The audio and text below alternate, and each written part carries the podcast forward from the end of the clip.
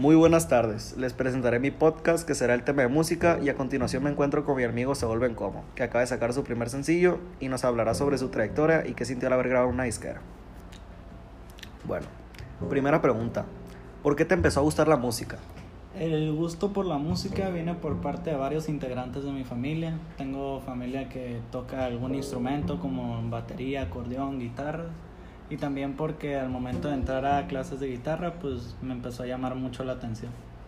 Ok, siguiente pregunta. ¿Alguien te inspiró para componer? No, básicamente yo empecé a... Conforme fui avanzando en la música, me empezó a interesar, como ya lo dije. Y yo solo compuse mi primera canción, se me vino a la mente una idea y ya la hice. Ok.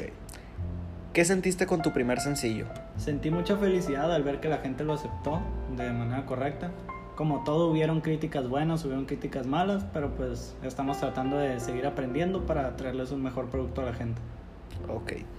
¿Te importa lo que la gente piense de ti? La verdad, no.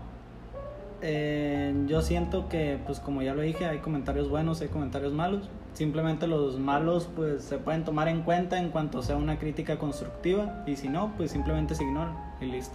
Ok. ¿En qué te basas para componer tus canciones?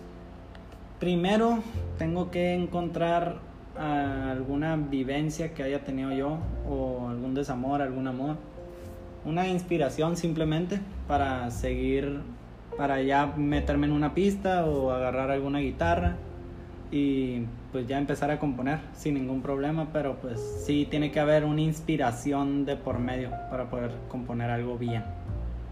Ok, en conclusión, pues no queda más que decir, desde que tiene uso de razón le gusta cantar y hace unos años a componer canciones, y la opinión de la gente, sea buena o mala, nunca le ha importado. Él sigue haciendo lo que le hace feliz y se los deja como consejo personal.